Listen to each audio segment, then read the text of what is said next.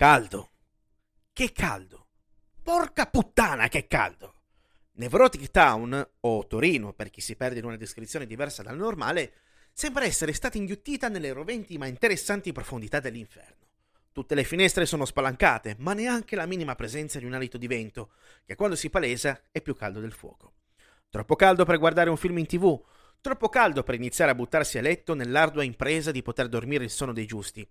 Mi rivolgo quindi alla sacra divinità della musica, in cerca di quella santissima evasione capace di dare la svolta giusta ad una rovente serata di inizio luglio. Il mio ingombrante dito indice inizia a muoversi sibilino tra i vinili della mia collezione personale, sfogliando album di divinità del rock e della storia della musica in senso più ampio.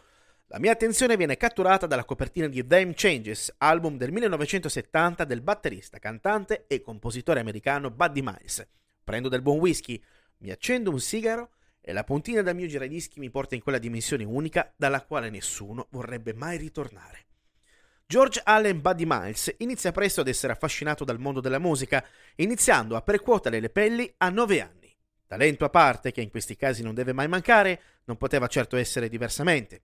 Buddy è figlio d'arte, in quanto suo padre suonava il contrabbasso per artisti del calibro di Duke Ellington, Count Basie, Charlie Parker, Dexter Gordon e molti altri. A 12 anni il giovanissimo Buddy si esibisce con il gruppo paterno, i The Bebops. Quel soprannome, così in linea con il suo talento e con i generi di musica che ha imparato ad ascoltare quando era nel grembo materno, glielo affibbia sua zia in onore del batterista jazz Buddy Rich. E mai augurio fu più azzeccato. Buddy viene notato dal chitarrista Mike Bloomfield, con il quale fonderà nel 1967 la blues soul rock band The American Flag. Una volta abbandonato il gruppo da parte di Bloomsfield, Miles diventa leader del gruppo e guida fino al 1968 registrando l'album The Electric Flag, an American Blues Band. L'anno successivo forma i Buddy Miles Express, con i quali incide i due dischi Expressway to Your Skull e Electric Church, entrambi prodotti da Jimi Hendrix. Ha inizio così un sodalizio con il chitarrista di Seattle che durerà fino alla formazione della Band of Gypsies, che si scioglierà nel 1970. Dello stesso anno, Miles realizza il suo disco solista di maggior successo, Them Changes per l'appunto.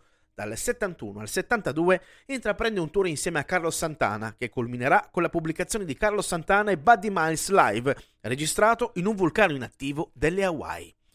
Them Changes è un disco figlio dei suoi tempi, in grado di presentare sonorità che spaziano dal funk rock, strizzando fortemente l'occhio al soul e al rock psichedelico in voga in quel periodo. L'album si apre con il brano omonimo che dà il titolo all'opera, nel quale spiccano l'assolo di chitarra di chiaro stampo hendrixiano, la magica linea di basso suonata da William Billy Cox, già bassista di Hendrix, ed una spiccata influenza di sonorità alla James Brown. Di rara bellezza è la ballad, se siete irrimediabilmente esterofili, I Still Love You Anyway, una rarissima gemma che fa godere l'udito in grado di arrivare dritta alle corde più profonde dell'anima. Ascoltare per credere. La spensierata Earth's Delight torna a donare un senso di colore all'album, dove Miles e tutti i grandi musicisti che si alternano nella registrazione hanno modo di mettere a disposizione dell'ascoltatore tutto il loro talento. In definitiva, Them Changes è una spensierata zingarata musicale, capace di resistere alla prova del tempo avendo contro però una concezione assai diversa dalla musica, che travalica il concetto di gusto personale. La stessa puntina che era stata in grado di portarmi in quell'onirica dimensione musicale si alza dal disco e mi riporta bruscamente alla realtà. Finisco il mio whisky brindando a Buddy Miles, morto a 60 anni nel 2008 a causa di una malformazione cardiaca congenita. Spengo il giradischi e mi avvio verso l'incognita di un giorno che deve ancora nascere, consapevole ancora di più del fatto che la musica è la sola risposta che conta in ogni frangente di questa strana maratona comunemente detta vita.